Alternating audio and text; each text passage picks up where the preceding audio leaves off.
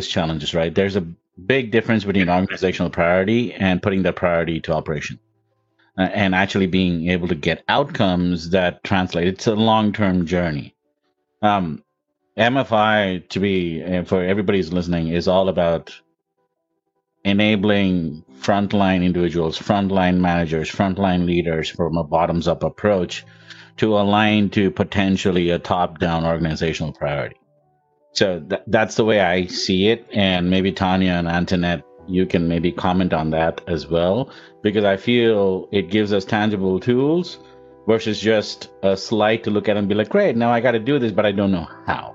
This lets us do go from the how to the what, and these are the things that we got to repeatedly do.